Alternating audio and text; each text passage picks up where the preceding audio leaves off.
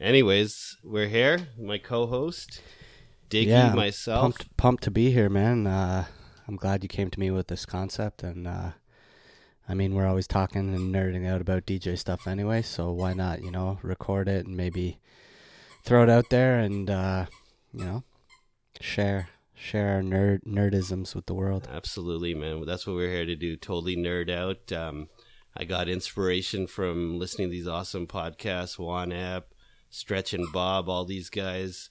Um, they're doing some cool stuff, and I thought there was an opportunity to nerd out for our fellow DJs, DJ enthusiasts, someone who's trying to get into the game. So that's what we're going to do. We're going to talk all things DJing, talk about other shit. We're just going to go all over the map here. Yes, sir. So yeah, let me tell you about my boy Diggy here. He's a Toronto staple. He's a legend. Oh, You can find him around the kind. city at all the cool spots. Where you, where you at? You're at the Drake. You're where else? Everywhere. Yeah, right now I'm doing uh, the Drake uh, once a month, doing parts and labor uh, once a month. Um, I got Belfast Love on the go. Um, you know, I'm around. I got my baby Huey uh, Industry Monday party, which always gets pretty sloppy. Yeah, we're a couple days after the party, and I think uh, Diggy's feeling it a bit still. Still feeling it. Feeling a bit slow. wild. I'm sluggish a bit today. We we got our technical issues sorted out, so we're just trying to figure this shit out for y'all and uh, see where it goes. Hopefully, you like it. Yes, sir. Let's do it. Yeah, man. And about me, I'm just uh, I'm just a nerd, man. Ricky, aka DJ Bill Cool, aka Mr. Real Estate during the day. You know, I got to throw the plug in for that shit. That's it. Um, yeah, I'm just a rap and DJ nerd, man. I just uh, love to talk about this stuff, so might as well share with all of you. I know a lot of you guys listening chat with us uh, on a regular basis around the scene, and yeah, we're just gonna try to have some fun here. So for our first episode, Diggy's the co-host always, but he's gonna be this interviewee today. I'm gonna be the interviewer, and then I'm, coming I'm, up, I'm a bit nervous, man. I Are don't you? know. Yeah, I'm a bit nervous too, man. Like I'm sitting here looking at you. Oh shit! Should I be touching that? Static. yeah, we, Static. we got to sort out that static issue. But um, yeah, man, we're we're gonna do it, and we're gonna have some fun. And yeah, let's uh, let's tell the people kind of how we got here, a little bit of our story. I think how we met was kind of cool because about a, t- two years ago or something like that, it was at uh, Bastards Barbecue after party. Um, where was that at again? Velvet. Yeah, I was at Velvet, so I I had heard about you. You were, you were kind of you know a little bit of a big deal in the East End. Uh, uh, yeah, I felt really special because we're outside. Um, we're outside, and I was just um, all amped up of after an awesome barbecue. Shout outs to Bastards Barbecue, great party every year, and saw Diggy out there, and I was just introduced myself and was just gonna geek out about um, the show, and I'm like, "What's your name?" He's like, "Dave." He's like, "What's your name?" Ricky, and then Yeah, I had heard we have a mutual friend uh, in the real estate game who uh, who mentioned you and was surprised I didn't know you, and yeah, it came to be. We met out front, and uh, you actually, I think that night you introduced me to Sweet Touch. Uh, shout out uh, Ricochet and Therapy, and they actually became my first uh, guest at the the Get Good series that I do at the Drake uh, Underground oh, they're your first guest. They were the first guests because I had been doing the Drake for a while, but um, I had never really branded it or brought in guests. And then uh, I decided that that was what I was going to do and titled it Get Good and just wanted to kind of bring in dope DJs from around the city and around the country and, uh, and you know, do it that way. So they were actually my first guests and I met them through you that night. So Oh, yeah. that's awesome, There man. Yeah, I've known those guys for quite some time. Therapy and I went to uh, college together for computer programming, and we just, you know, mutual love for music and just bumping into each other and keeping in touch. And uh, yeah, shout outs to those guys. Shout outs to Ricochet, too. I just saw on Rascass's Instagram that he did some cuts for his latest track. Did you notice that? Dope. No, I didn't didn't catch that. Those guys those guys kill it. Uh, it's really dope. Like the the Toronto scene is so uh, you know tight knit, and you kind of just like you just meet meet someone at a at a party like Bastards Barbecue, and then like you know you just you bond over the love of music, and then you just connect and start doing gigs together and, and whatever, and it's a beautiful thing. Yeah, man, it's dope. I'm always impressed with how how dope Toronto is in terms of talent. I mean, we got the new Toronto now with all the rappers, producers, and stuff, but always this has been a DJ city. So I thought like, yo, I got enough people in this city that we could fill up a few seasons of episodes. We're gonna try to bring some other guests from around the way as well, but just within Toronto, right? Yeah, yeah, it's super dope. Like going back to you know just to drop some names, like going back to like the you know little jazzes and and the grouches, uh, turnstiles crew, and then like right on up to you know like Bastard and and headspins here now, and you know it's just like so much talent around the city, and uh, and it's and it's a dope thing, man, for sure. Yeah, and I think people from especially Canadian DJs, you know, they do their thing whether they're Montreal, Vancouver, like East Coast. Um, they end up, you know, when they get really serious and they know they want to do this, you know, as a career or as their thing, they, they they do come to Toronto. And yo, no disrespect for the rest of the country, don't hate on us, but yo, Toronto's where it's at. There's there's a lot going on. There's a lot of opportunity here. There's uh, you know, bigger population than than most places in the country, and like lots of venues, lots of uh, you know different flavors, um, different style venues, size wise and and genre wise. So there's a lot of opportunity to get out and and rock it. Yeah, man, I find myself every week just, you know, there's something going on. There's a dope DJ going on, and my mind continuously gets blown. So, fuck. I love this shit. Yeah, I can't look at Instagram anymore because I keep seeing all these dope parties, but I can't hit them up because I'm I'm working most of the time. So yeah, I, I, had a little FOMO the other day. I was um, I just climbed into bed just for an early night, and I go on Instagram, and I knew I shouldn't have, and I found out that DJ Manuel was in the city with Pharcyde. Yeah, yeah, yeah, yeah. I, like, I did see that actually. I had a homie hit me up and was trying to get me out, but I couldn't do it. I couldn't do it. Yeah, was, but yeah, that was there was like no promotion for that show. That no, was it just super showed up. weird. Hard luck, hard luck bar. And then apparently, like he, you know, he posted he was here for a week and a half, and I'm like, I didn't even know this. Like I've been watching that guy's vids lately. Like he puts on that head cam and the stuff that he does with all the echoes the, and the, the tone the loop, play. It's yeah, crazy. the loop features and the uh, and his beat juggling and his cuts are just insane. DJ Manuel, if you don't know him, yeah, check him out. Look him up. Was he was he in Red Bull or DMC? I think he was a DMC guy originally. Uh, I don't know if he's done Red Bull, um, yeah, but, but he's, he's, super technical. Yeah, he's been around for a minute. Yeah. but I, I mean, I I just kind of been hearing about him recently because he's just kind of I guess upped his or Instagram game, putting a lot of videos out there, and I think a lot of guys are learning some new techniques and especially some of the stuff you could do with some of the newer hardware. I think he uses the S9, right? And yeah, yeah, yeah. I, I, think, well, I see one sitting right over there. So, yeah, it's like uh, the S9 kind of kind of seemed to change the game uh, when it was released. I don't know how long ago do you think that was? Like a two years? Yeah, year Maybe? and a half, two years. Half, two I years. mean, I was hearing a little bit of hype about it for a long time. Like, Scratch was telling me, "Yo, um, Jazzy Jeff is helping design yeah, this mixer. Yeah, yeah. I stuff. think that was the first. The first I heard about it was through uh, Jazzy Jeff's uh, Instagram or something. But yeah, it's uh, it's changed the game, man. Do you yeah, like it? Oh, I love it. I mean, I'm I'm a gear slut. I'm more of a casual DJ. I'm not out there gigging like the rest of you guys, but um, I, I just had to have it. Once yeah. I, I played around with it, felt those buttons. I mean, before I was I had the Rane and then I had the the machine hooked up and mapped out and yeah, yeah it yeah. was always like touch and go when you plug it in like yeah no it's nice to just kind of have everything there at your fingertips in yeah. one you know solid device yeah it's super dope for sure so Love yo let's S9. let's let's talk about you man you're you're the subject of the interview this time so yo let's just go with the basics man like how'd you get into DJing um so yeah kind of just you know happened organically like um back in the day, probably, you know, I was probably like 13, 14, like super young. Um, hip hop was still relatively underground. It wasn't kind of how it is today. You don't, you, you didn't see it in commercials and stuff. And I just kind of fell in love with the whole culture of the thing. Uh, a friend of mine had had turntables. I think they were like Numarks or like Geminis or something, you know and like maybe like a Gemini Scratch Master mixer or something. Every every every good DJ I know started on some shit equipment, especially shit turntables. Whether you know most people didn't even have direct drive; they were belt drive. Was, they were bouncing yeah, it was, There, there were some dark days back then. Like I remember, like a uh, the, this mixer was like a realistic mixer. Oh yeah, that was like the that was almost like the bootleg Gemini version. It, it was right? like you needed like two hands to like move the crossfader across. It was like it was pretty wild.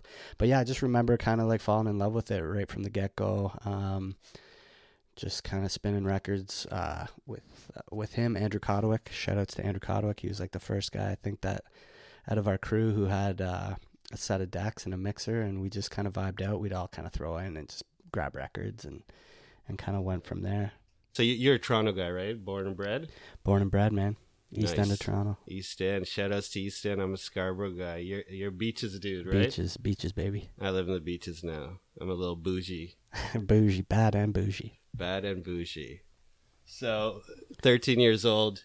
You got you- Yeah, kind of like I just like I, I just fell in love with hip hop. I don't know what it was. Like some of the early tapes, like I kind of remember having like um you know, Onyx, like back the fuck up, and like just like there was something just like about the energy of the music and like the beats. I was drawn in by the beats for sure, and then like the lyrical content. Like I remember, um, you know, the Naughty by Nature tape. I think it was self-titled, and like even like some of those like throwback like uh compilation tapes, like rap tracks too you know, had like Slick Rick and like different stuff on it. So, uh, you, so at that point it was still cassettes, eh? We're, we're Yeah, I uh, was grabbing cassettes. I mean, we'd we'd grab vinyl here and there. I didn't grab uh, my first set of turntables till high school. Uh, I was grade nine or ten, and I grabbed uh, my first set of Tech Twelves. Um, right, right to the tw- Tech 12s in grade 9, 10. did it, man. But you got it, I guess, right? I if you know, know, you're gonna do like- it. I just saved up and just did it, man. Yeah, like you know, you might as well. Are you still using those same ones? Because those things are beats, or did you no, switch you know what? Like I don't know what happened to those ones over the years because they were. It was a silver set, and I love I love the vintage silver set. My my set I have now is black, um, but uh, yeah, I grabbed uh, my first set and set them up in my parents' basement and just like you know didn't leave the basement for a while. Me and my brother, uh, he's he's a bit older than me. He he was in love with it too, and we just we just vibe out for hours. Yeah, yeah. I heard from mutual friends that your bro DJ'd as well. So did he? Did he do it before you? Did he kind of get you into it? Was it your boy? Um, yeah, it was kind of like simultaneous. You know what I mean? He was always like a lover of hip hop too, and like he'd kind of put me onto some stuff, you know, because like the older older dudes always knew knew what was up. Um, so that yeah, knowledge, that that, knowledge. old man knowledge. old man knowledge. Um, and yeah, so like we we kind of just did it together. We did everything together. We're only two years apart, and uh, yeah, so we kind of got into it together, and uh, and just you know did it for a while at home, just in the basement, and then kind of like little house parties here and there, and then uh, we started doing clubs. We just um, we didn't like approach clubs and say, "Yo, let me DJ your night." We just kind of like promoted our own parties. You know, sixteen years old, like all ages jams. Yeah. Find find a venue, charge like a five dollar cover, and just like take the door, and like that was it. Like I remember some crazy venues, uh, like this venue called Magic. I don't know. Magic. I yeah, don't recall that part. Yeah, it was uh, like Dundas and McCaul.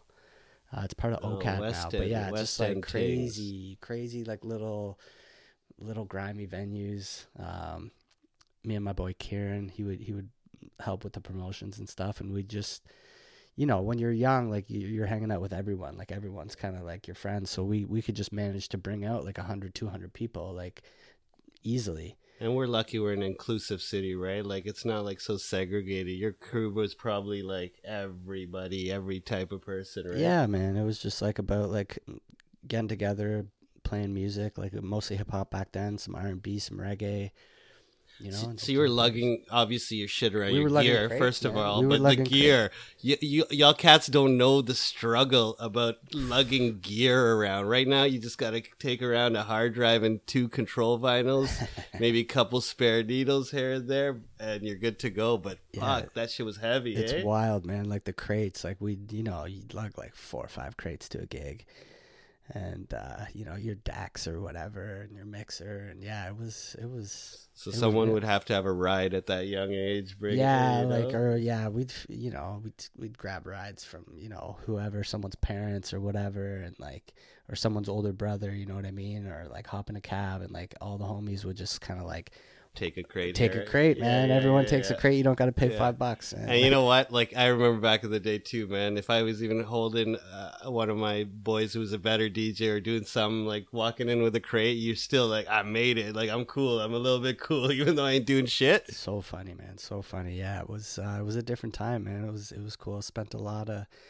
a lot of time down at Play De Record and and uh, Tracks. Tracks. I was just about to mention it. You took it out. You know, you can't sleep on tracks. They kind of went more, you know, they were more catered to the kind of electronic DJs and stuff. But you know, you you had to. It's part and parcel. You go down the street first to Play D. Yeah. Then you walk your ass up to Yeah. tracks. That Get a it, slice of big slice was- pizza. What is it? yeah, big slice. That was it, man. I think, uh, yeah, it was. I think every Thursday, the new records came out, so I was down there religiously every Thursday, grabbing the new, you know, whatever it was. The new new, yeah. The Do you new. remember any of those early records? Some of the first records you bought? Oh man, like you know, I was grabbing like Mobb Deep, like Nas, like all that kind of. I was like, I was predominantly into like the East Coast hip hop. Well, that- actually, that's not really true. Like I, you know, the Chronic. Obviously, some of those throwback West Coast doggy style, like those were big records. Um, Yeah, I think everyone was Wu-Tang. into those here too, but uh, like majority, you start off in the East Coast just because of proximity and influence. I think and, so, You yeah, know, yeah. Rap City and all that stuff. yeah, some of the early records, like I remember, like uh, you know, like Wu Tang, Thirty Six Chambers, like that was like a game changer. And then, like, kind of like on the flip side, these two records, like I believe, came out on the actual same day. Yeah, Tribe, Um, right? Midnight Marauders Yeah, yeah. and Thirty Six Chambers, which Yeah. is wild because they're so they're they're very different albums, but like they both kind of shaped like my musical taste. Like those those albums are crazy. Oh, those are crazy. And two of my favorite albums as well. And it's funny when Wu first came out, Thirty Six Chambers. Like I, I, I was like kind of perplexed for a bit when I first heard it. I'm like, Yeah, it was think- so different and weird. It took me a few listens, and my friends encouraging me, like, no, no, it's good, it's good. I'm like, I don't know about it. Yeah, I don't know. Um, uh, I think "Protect Your Neck" was like maybe the first single that came out, and I was probably like young, and uh, yeah, I just rem- it was just so different. It just it stood out, you know. And Yeah, that, obviously, and it was so raw that, that so raw. The so raw. beats and the lyrics and the amount of people in the crew, like it was like you know, it was Oh, the thing, and like the whole you know, the whole branding with the kind of like Asian like kung fu skits and whatever. Yeah, that was crazy. So yeah, those are some of the the early records that I that I remember. Yeah, I um I, I always remember the first record I bought um because I, I kind of got a bit later into I don't know what, what year this is probably 95 96 something like that I and it was actually just a, a local record store in Scarborough like one of the small maybe the guy had like 20 40 records just like kind of on a wall. There was no like real digging in that place but like I wasn't in a position to dig anyways. But La Fleur La Fla Escosca Ooh, yes, yes, yes. so I, I think I still probably have that kicking heavy in- around. I was heavy into boot camp, uh, The Shine and yeah. um, Enter the Enta Da Stage, and like all those like OGC Da Storm, like all that that boot camp stuff was big in rotation. Yeah, man. Anyways, we're just we're like going off topic, and I think that's how it's going to be. You know, it's a casual podcast, but um, I, I want to actually get. I have questions for you, bro. We, we hang I keep out. changing the subject, and uh, you know, I have questions, man. We hang Let's out, go, we chat, but like, let's chat. yo, like many of you may not know that Diggy was part of a huge group called Down with Webster. yes, sir. Down with Webster. D So what? baby. Tell me about Down with Webster. Down with Webster um, was a group, uh, Beaches, Toronto-based group um, that did some music. Yeah. What would you describe their music as? Like, is it a hip hoppy or is it kind of like? It was kind of like a blend um, of everything. It was kind of like you know, there was some rapping going on. There was some some hip hop ish beats. There were some rock elements. There were some funk elements. Uh, it was uh, it was a fairly big group, so a lot of people brought different things to the table, and it was just kind of a, a little bit of a mixed pot. yeah. When did when did you guys start that? Um, well, they had started when they were like super young, um, and then So are these school buddies? Yeah, they are. They're actually a bit younger than me, so I kind of like I knew I I had always heard about them. Um, I was friends with uh, the lead singer's sister because she was closer to my age. and, uh, Friends. friend, no, just friends, just friends. Um, and then uh, yeah, just kind of like happened organically. Then I I met Tyler, who was kind of like always the business mind of the band, um, playing poker randomly, like. Um, and then he was just like, "Yeah, come by the studio and vibe." And this was like before like there was really any like the name was out there and stuff. There was like a bit of traction, but it wasn't like you know the band was like a So big what year? thing. Like what? that would have been probably like 2004. Okay, so I, I just jumped in your like timeline here from you like lugging crates. Lugging crates. Yeah, well, yeah. Is well, there anything that happened in between this time? Is there anything Well- noteworthy we should talk about, or am I? Uh, did I not do my research well? Here? Well, I'll just mention one thing because it was a huge part of my career as a DJ. Um, so after doing like those parties that I kind of mentioned, that we would just kind of self promote and whatever, like you know, all ages jams, sixteen to like through eighteen, kind of doing those, doing some school dances, you know, um, things like that. And then um, I landed a residency at System Soundbar. oh, system. System's pretty System- legendary. eh? System Soundbar. Um, I didn't know that. It's always been known more of a electronic. It was an elect. It was mostly like a, an electronic club on Fridays and Saturdays, but we uh, we had the Thursday. Okay. So it was a a, a group, uh, another East End group um, that were kind of more like friends with my brother. They they went by Rhythmic Crew. Okay. I've I don't know if, if you remember the name, but uh, they were kind of always doing their thing and into promoting parties, and uh, they they landed this resi- uh, weekly residency at System Soundbar. Uh, they titled it Super Funk, even though it wasn't a lot of funk. It was pretty much just rap. Yeah, I mean, funk connotation back then was Yeah. probably like everything was just kind of blended into one, right? Funk. Nowadays, we'd say funk, and we're getting really specific. Yeah, everyone's everything was funk. Everyone's worried about breaking breaking things down into little subgenres now. It's kind of annoying to be honest, but uh, but yeah. So I, me and my brother hopped on uh, that gig, and um, that was like a crazy. Every Thursday, just packed. Like they did, like you can spend Canadian Tire money to get drinks. No. Drinks, yeah, it was nuts. People would walk in with big stacks. Ooh. Uh, that was one of their promotional shticks. and That's then, uh, hilarious. That's really smart. And and if anyone's um, not in Canada, Canadian Tire is like our Home Depot, and um, they have their own. We already have funny looking money, and they even have more funny looking money with some weird Scottish guy in like a like Yeah, ready for the golf course or something. yeah, it was wild. Yeah. and you'd get like a few cents here and there, but you'd stack that, man. And you, even as I remember as a young kid, I'd just be like holding on to the stacks, like in my in my bedroom, being like I'm balling. But you know, you could buy drinks with that. I didn't know. Yeah, yeah, no, it was it was wild, and they had like these crazy flyers that were like that looked like twenty dollar bills, um, but it had all the promotional information on it, and they just like, you know, the promoters would just be out and like throwing stacks of them like you know random places, and people would always pick them up, and it kind of caught people's eye, right? Because it looked like an actual twenty dollar bill.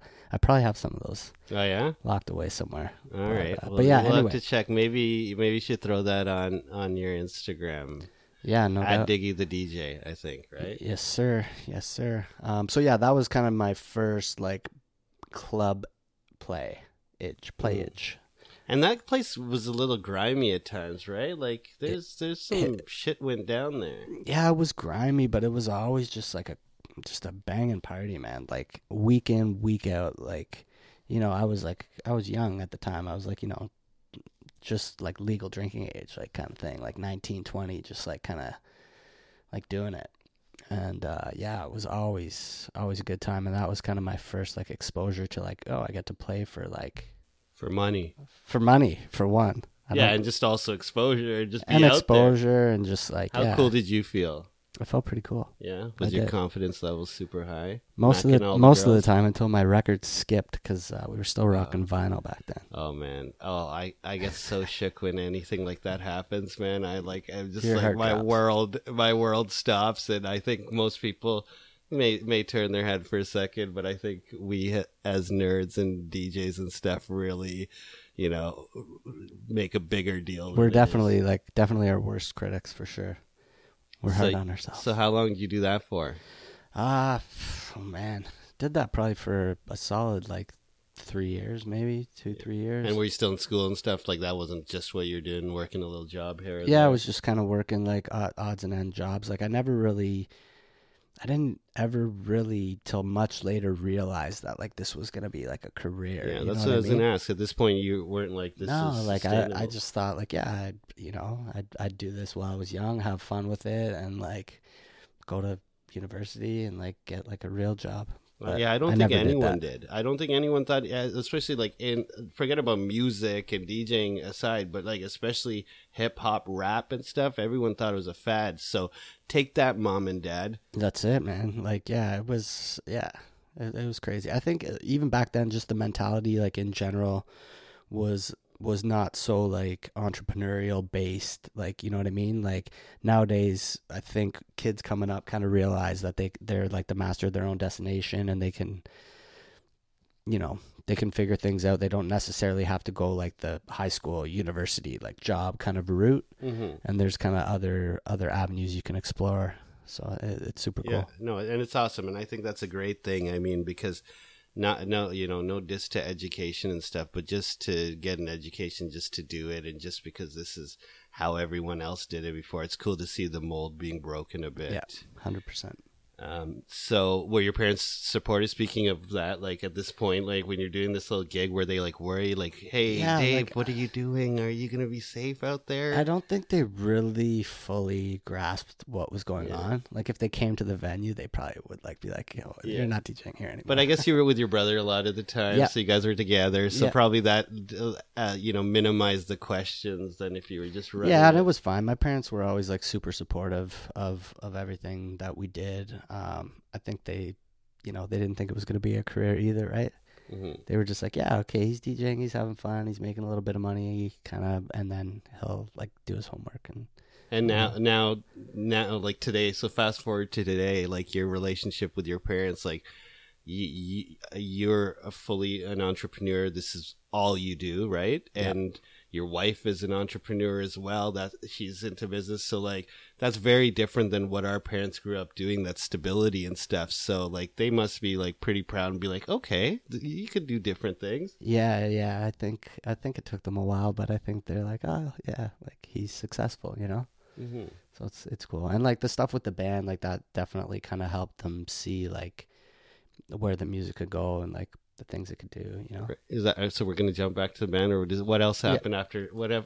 After That was kind of it, like uh, more DJing and just yeah, grinding it out, like- kind of thing. yeah, just grinding it out, doing parties here and there, like uh, you know, random venues, like Do you think a, a lot of the dudes, because you're like you're very well respected amongst the DJs in the city. Like I know a lot of them. Everyone speaks highly of you. You're a super nice dude and stuff. Do they do they know about Down with Webster? I think I think a lot of them do. I think a lot of them do. I really didn't know. I, I and to be honest, like I've heard about Down with Webster, but I didn't I didn't really know, and I had to do a little bit of research to find out. That was like yeah, that was like a huge part of of all of this. Like I was doing music with those guys and touring for like, you know, 10 years or something. it's ten years. eh? Well, let's see, like say 2004. Yeah. Yeah, like 10 years. You guys, you, they had like some major success. Like um, the Ju- Juno nominated a few times. They've had they've won a bunch of much awards. Like what? Yep, some MMVAs, um some Juno noms. Yeah. Do you have any hardware, or do the other guys take it? Nah, well, it was an honor just to be nominated. no, sorry, I'm not trying to cause shit, but I mean, can you The get a clone? Can you get a actually, clone of that? I don't know where those MMVA awards are, Tyler. Think you have them, Ty. I forget what the MM. They're not the MTV's the spaceman. What do they look like? They change them like all a- the time. Uh, like a black. An orb, like a crystal. Yeah, Yeah, something, something like that. But that's dope, man. Like that's that's huge. Like to Yeah, be no, Ju- first a- of all, just to be nominated Juno. Like you guys were like, we got to open the Junos one year. yes, yes, that's that was true. wild. That's Uh, crazy. so we performed at the and, Junos. and where was that at? Um, that was in Toronto, the ACC. Oh shit, ACC. So that's probably the biggest venue. That must have been a trip, eh? Were Yeah, that's scared? probably the big. We did the ACC a couple times uh, with the We Day stuff. I don't know if you're okay, familiar yeah, with yeah, the We Day stuff. Yeah, Car- Cardi and all those. Cardi, Who, Cardi, and those guys are involved starting from scratch. Who who else? And I guess the One Love guys are involved in that. I'm sure. yeah, it's a it's a huge thing, kind of more with like the younger kids and raising awareness and, and stuff. But uh, yeah, we did a bunch of those shows around the country too in those big arenas, which was always crazy. Yeah, and and so when you were touring and stuff, um, I guess you had your own tour for a while. Like you guys were the headliners. But yeah, we did we did a bunch of different stuff. We did a bunch of headlining tours across Canada. We did a bunch of you know opening tours like throughout the U.S. We did Any any cool uh, acts that you opened for that stand out, or yeah, man, we did some crazy stuff. We did uh, we opened for Ludacris. Luda, Luda. really? That's That crazy. was pretty wild. Uh, we did a bunch. Was of- that in the U.S.? that was in the U.S. Yeah, I think that was Cincinnati or something. Because uh, uh, Bootsy Collins was at the show. Where's he from? Oh, Somewhere out there. Anyway. yeah, yeah. Um, Speaking of funk, we were talking about funk. funk, That's yeah. funk. uh, we did. We opened for the Roots. Oh, the Roots. We opened for De La Soul. De La Soul. That's I don't know if those hardcore hip hop heads were really feeling us though. What's that? I don't know if the hardcore hip hop heads were really feeling us at the De La show. Yeah, It fair was- enough. Yeah, yeah. Uh, I guess a bunch of white dudes. All was it a bunch of white dudes? I'm just assuming. Uh, it was a bit of a mixture. Yeah, Bit okay. of a mixture. but still, um, Pretty they white. probably Pretty you, white. You were pre- pretty white compared to like Luda and uh, De La and all those guys. So you didn't get the warmest reception in some no, of the shows. no, like the the root stuff went over well because it was more like I just particularly there was a De La show where I think kind of people were like kind of like oh, okay like what is this you know yeah, a lot of people didn't really get it but um a lot of people did hence the Juno noms and Yeah, yeah. But you know, when people something new all the time, people are just like, "What?" for a minute, but then they, you know, generally like maybe just want to hate for a second. But you, you never know, man. You might have, you might have some like uh, cross fans that like rock a little down with Webster, followed by a little potholes in my lawn or something. yeah like it was it was crazy because like um the perception of the band like once and i think this goes for like artists all rappers singers bands whatever as soon as we were on MuchMusic the demographic completely changed um, and the perception of the band completely changed because at that point it becomes like a bit of a younger more female demographic mm-hmm. which is dope because they're the ones who come out to the shows anyway. Absolutely, so it was cool. But yeah, the perception kind of changed. Um, in the beginning, it kind of had a bit more of a raw, raw feel to it. But uh, but yeah, people are gonna hate. Let them hate. Hate is gonna hate, but that's uh, yo, man. That's it's still a cool story, man. And yo, you're you're still doing your thing today. And like like I said, I didn't really know much about that. Like you you we just kind of became friendly and stuff, and I just knew you as Diggy the DJ, kind of like It's not. Yeah, to be honest, like it's kind of been. It's not something that I'm like shy that I ever shy away from. But like as as I kind of parted from the band.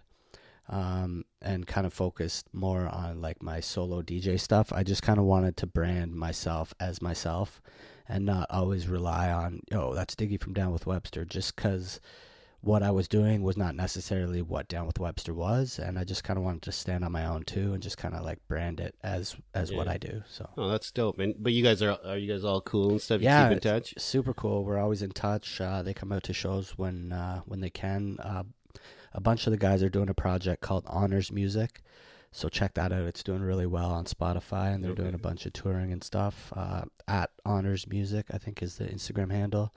Um, and Bucky, who was uh, one of the rappers, he's doing kind of like his solo project um, that I'm still waiting to hear. But yeah, Nice. And are they all still involved in music, or did they move on to any of them move on to other careers? No, no, they're all still all still doing music, man.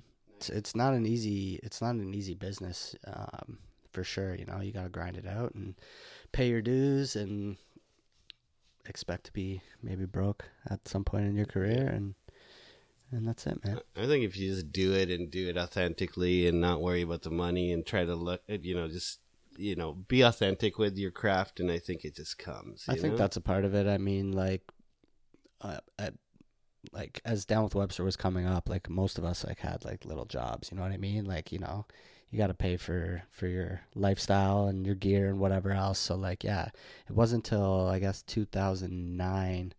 I think was when we got signed to Motown actually. Motown, eh? oh which shit. was which was pretty exciting. Um, that's that's who you guys ended up before up. they folded. that's who you ended up just signing with, eh? Because I, I, is this correct? Like a lot of people were showing interest. I heard Timbaland at one point was interested in signing you guys. Yeah, so there was a bunch of crazy stuff going on. Um, Gene Simmons. Oh yes, I He- read that he, too. Uh, Yeah. He came up to Toronto and he was going to start a label with like Belinda Stronach. Mhm. So random. I heard he was following you around on tour dates and stuff. he was just like he just like kind of started like talking about us like without our knowledge like on like the Strombo show and like different things like that. And then uh, we met him and he took us out for dinner and just didn't seem like the the right the right fit. Yeah, I, I guess so. Was he weird, weird dude, or He was. I mean, he's obviously a weird dude. Like he, He's- he, that's his stick, anyways. he's how he, He is. is. yeah, I mean, he had that reality show for a while too, yeah, right? yeah, like, yeah. yeah, Uh, so yeah, that never panned out. Yeah, there was just like a lot of crazy stuff, and then the whole Timbaland thing uh, was was super cool. He was like kind of there were some talks about doing some things, but like he didn't really have his label up and running at the time either.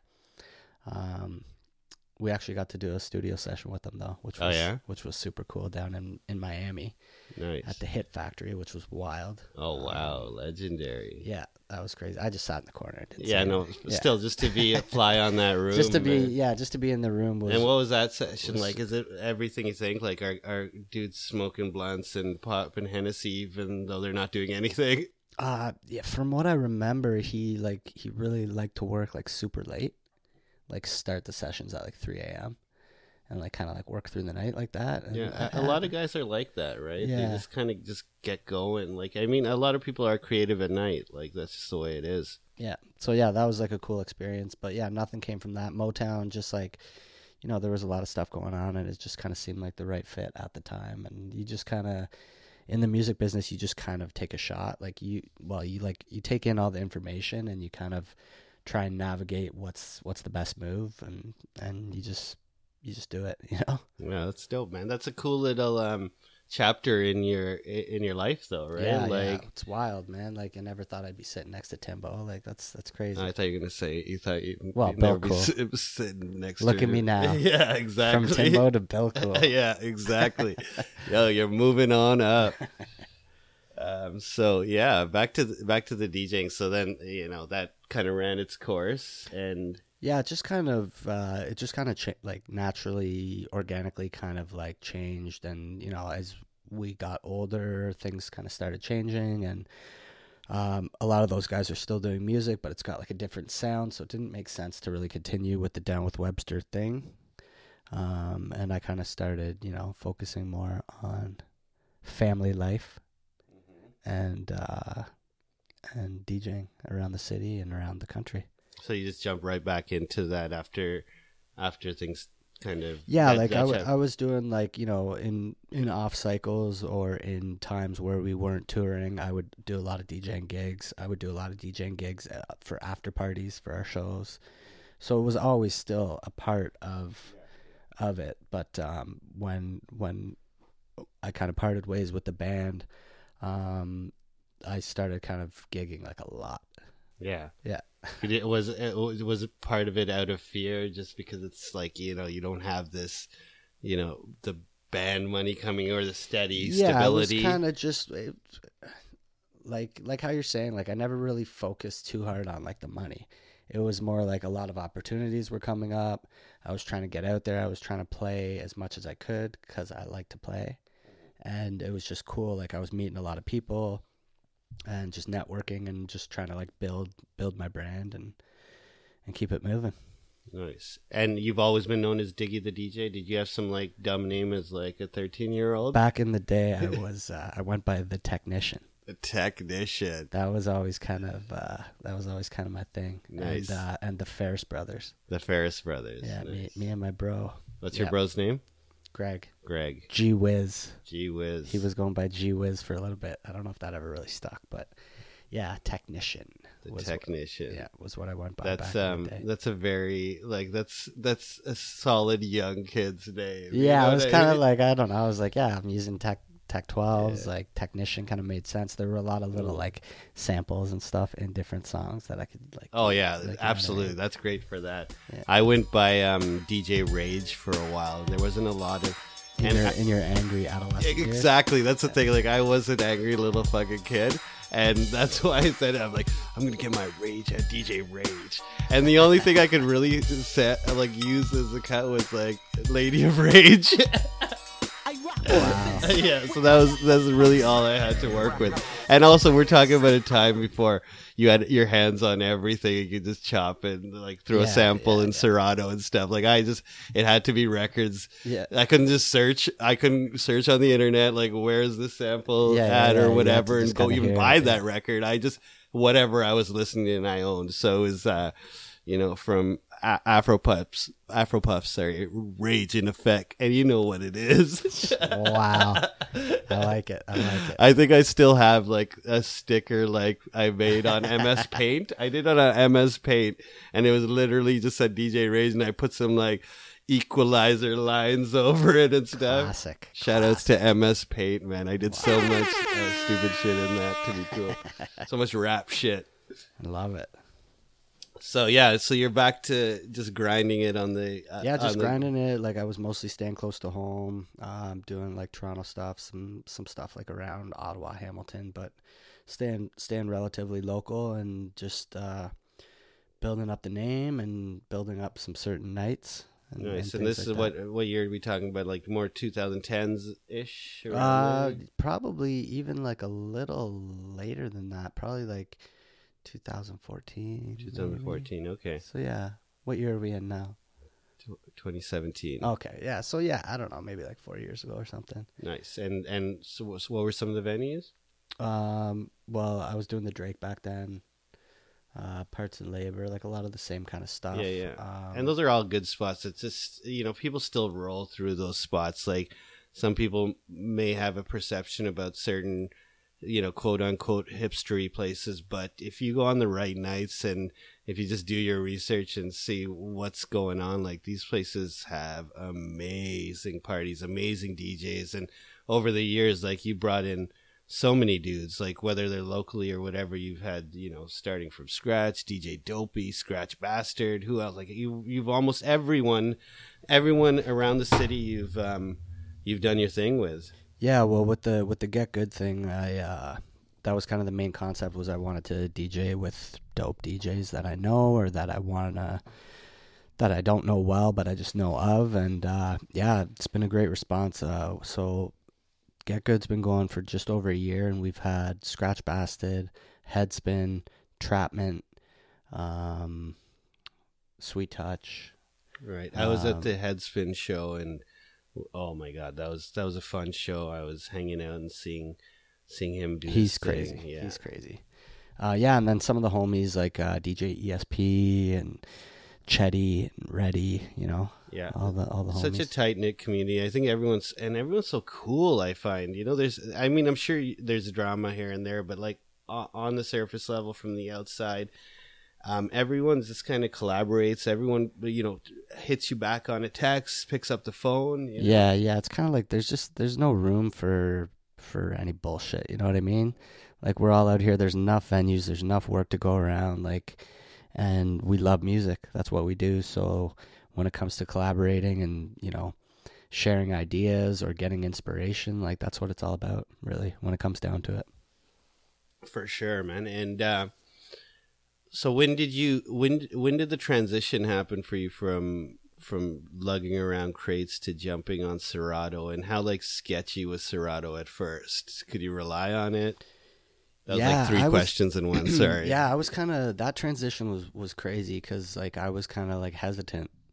I don't know if a lot of people were like it, it. It was obvious that that was the direction that things were going, just because it made so much more sense to not lug around all these all these crates and to have everything kind of at your fingertips. But yeah, I was kind of I don't remember specifically what year, but I was like a later uh, adapter, I think. And I would I would still like bring a crate and then like kind of Just in case, yeah. yeah. And was Serato pretty stable at that point? Because I've heard like other dudes talking about early days, like guys like A-Trak talk about he was one of the first beta testers and stuff. Oh yeah, I'm sure that was a disaster, but uh, no, it wa it was pretty pretty solid when I was using it. Um, but yeah, it, it changed. Uh, I feel like it even changed just like the way like I DJ'd. You know what I mean? Like it was like I was I was kind of more like scrolling through my laptop as opposed to like thinking on the fly of like what was the next record I was going to bring up. I don't know. It was weird. Like I used to kind of think like, you know, I would always have in my head like four or five songs kind of like ahead of where I was at. Just because that was kind of the nature of like digging through the crates. Like I, I had my crates pretty set up. I knew Mhm, where stuff mhm. was, but I don't know. It was just kind of like a different headspace. Like to, this day, I find that that a bit weird. You know, like if I'm just like messing around at the crib and stuff, and you know, just spinning tunes. Like whereas before you'd have something thought a little bit more thought through. You think about it, like how the vibe's gonna fit and stuff. And now you're pretty much like, okay, is this the next BPM or closer? When you just mess, you know what Yeah, I mean? It- yeah, it kind of yeah. takes it. It makes it does make you a bit lazy and takes a bit of the creativity, but it also opens up the world. Yeah, yeah. There, there's no doubt that it's it's changed the game. Yeah, there's you know, I'm not hating on Serato ever. Like I love Serato, but yeah, like those things that you're saying, you know what I mean? Um, you know, a lot of people. I try not to, but I, I'm guilty of it too. Like you're looking at your laptop too much. Yeah, no, I know. Like I- want to, I want to look at the crowd and see what's going on. Like see how people are reacting to certain records and stuff. But like if you're staring at your your waveforms and Yeah. like you know, it's just it's not a good thing. But- whenever like buddies and stuff just you know they want to just play around on the tables and stuff and they kind of get the you know the workflow of it like you know which buttons are where how to scroll through the library and stuff and then i find they're just looking at, at the laptop the whole time and i'm like okay now you've kind of figured out that stuff don't look at the waveforms don't look for you know the the hat or the the this or that just kind of count out the bars use your ears. That's what they're there for. Yeah, like I, I mean, older older dudes like us, like we learned how to beat match like without looking at a waveform and knowing what the BPM was. Like you just had to kind of use your ear and gauge what was going on, and I I think that was beneficial. I think uh, go down. I'm gonna I'm gonna stop that train of thought there because I know that I get to be a hater and I don't want this to be any sort of negative no stuff. hating, I'm- Serato. I'm gonna- Serato, we love you. yeah, like I, I don't want to sit here and be like, yo, this, that, rah, rah, be like that old cranky man because I already am that old cranky man. You know, when I talk to some of the younger cats, I try to keep an open mind. So, yeah, we're gonna dead that right now. But yo, Serato is dope. I'm not even hating it. Like Serato. I, I strictly run on Serato. I got my vinyls and stuff, but I'm all Serato. But I think the the important thing to remember is when you have all this stuff at your fingertips now, so you're you're getting over a lot of like humps and technical stuff. Is now you need to step up the creativity and all that stuff. Yes, yes, hundred percent. Like, you know, it changed things definitely for the better, and uh, like it's kind of limitless with what you can do out there. You know what I mean? Making your own edits. Like, I like to chop up a lot of my own edits, and then boom, you have your own Mhm. record there right at your fingertips. You know? Yeah, I know that's that's cool. I love like certain DJs, you know, in and around. Just once in a while, release these edits and stuff, a little edit pack. So for those of you who don't know or just new to DJing and stuff, an edit is essentially, you know, a, a banger track, a track you like, but just kind of edit it. Like, you know, how do you describe it? Yeah, like uh, there, there's there's a million different ways you can do it. You know, you can just like you can there's like re-drums. You can just beef up the drums. You can do kind of, you know, short edits, ac- acapella outs. Yeah, you're the acapella out king. Acapella outs, baby. I love my acapella outs. Yeah, I mean, for me, like the biggest purpose at first, or at surface level, for me for edits are those tracks where th- there's like two beats of a beat and then it jumps right into a verse. so I just want a need- yeah, little bit, want, like, little give me, bit give of. me, give me four bars. Yeah, exactly. four bars off the top so I can mix this yeah, in. I mean, even like you, you, you can't. Some of these tracks you can't even like just loop it on your mixer or whatever. Like you need to add, a, or you need to be and, a ridiculous cutter or scratcher to really Yeah, drop it in it on in. you know and i don't i'm a little shaky like that i'm like go give me a little bit of give me a little bit of leeway to like match it and especially when you're working with vinyl um or you know vinyl i mean serato vinyl and you know just the even if the bpms are there it's a turntable you still got to nudge stuff it's not like yeah. fully precise yeah, for sure. so You have to use your ears. yes. Bill Cool, use your ears. use my ears That's what DJs are supposed to do. No, I but I want I just want to raise ears. my hands in the air and like you know do. look, Pray. look cool, Yeah. look cool, fist bump. So so what th- these edits you you haven't done one for a while. I think you're no, due for I'm an slacking. edit Yeah. I got some. I got some stuff. Yeah. So what's the process like? What do you do? Like you'll you'll grab a a track. Like how does it typically work? I know there's Well, different types of edits, but yeah, like uh, most of most of the time, like it'll just be like you know I'm, I'll just be like having a session at home, just kind of mixing records, getting ready for a particular party or whatever, and then I'll just you know as I'm blending different tracks together, I'm like oh like I need that to be like a four bar intro or I need oh like that's a cool wordplay idea maybe I should do an acapella out for that and just put it on the end you know what I mean and then just like you have you have your edits and your blends, and then you can just mix on top of that, and it's just kind of like limitless, you know, Yeah, and so fun, lots of yeah, fun.